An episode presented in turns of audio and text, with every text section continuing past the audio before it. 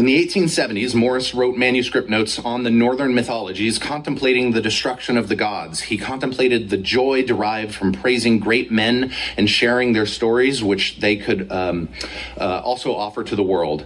The contrast between the nobility of the sagas and the self interest of his own time was striking. Yet the sagas conveyed the message that one should not despair hopelessly, but instead confront one's destiny head on and strive to overcome one's circumstances. The myth of the destruction of the northern gods also prepared Morris for the concept of a revolution in his own society. Iceland provided Morris with a dose of courage and hope, serving as a prelude to his active involvement in political life in Britain. Inspired by the principles and values he found in Icelandic society, Morris began to channel his energies into advocating for social change and actively participating in socialist movements. He believed that the ideals of equality, communal labor, and respect for manual work uh, that he observed in the sagas and the myths of the North could be translated into practical solutions for modern injustices and inequalities. In January of 1876, William Morris returned from uh, resigning his di- uh, directorship of the Devon Great Consols Company and sat down on his top hat, never to buy another one.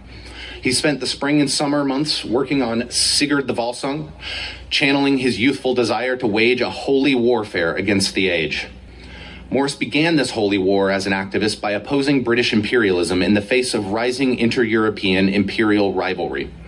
In May 1877, while serving as treasurer of the Eastern Question Association, Morris penned his famous manifesto titled To the Working Men of England.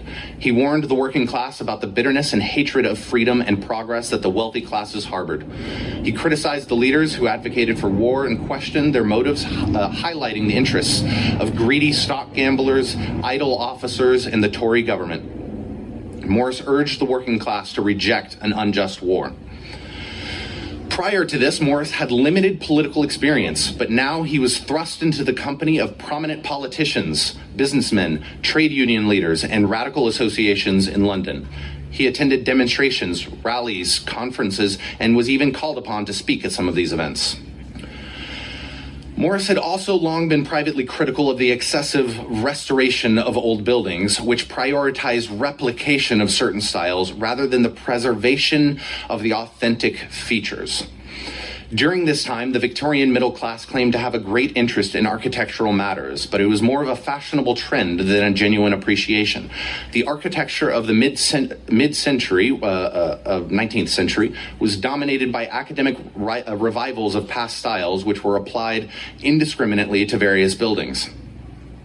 Morris turned his private criticisms into public activism with the formation of the Society for the Protection of Ancient Buildings, known as Anti Scrape Society. The Society aimed to protect old monuments, emphasize their historical and cultural significance, and protest against excessive restoration.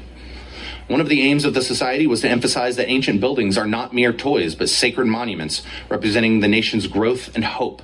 He argued that these buildings, regardless of their legal status, belong to the nation and should not be subject to the whims of ecclesiastical propriety. He argued that restoration was impossible because the true spirit of crafts of the, original craftsman could never be replicated. He examined the changing conditions and organization of labor in different societies, ultimately reaching the point where modern industrial capitalism marked a significant departure from the craftsmanship of the past. The work with the Anti Scrape Society led Morris to confront the property focused nature of capitalist society and clash with both the iron law of competition guiding co- commercial interests as well as, tradi- as traditional views on the role of churches. His work against British imperialism um, uh, along with this, led him to confront the economic motivations behind uh, the imperialist ventures.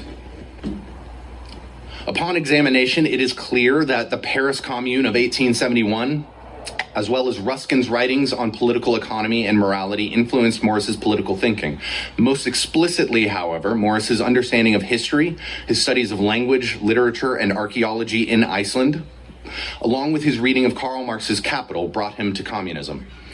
He believed that the continuity of history was not a stagnant repetition of the past or some imaginary return to it, but a constant process of change with the social structure of each age, age giving rise to the specific possibilities for what could come to replace it.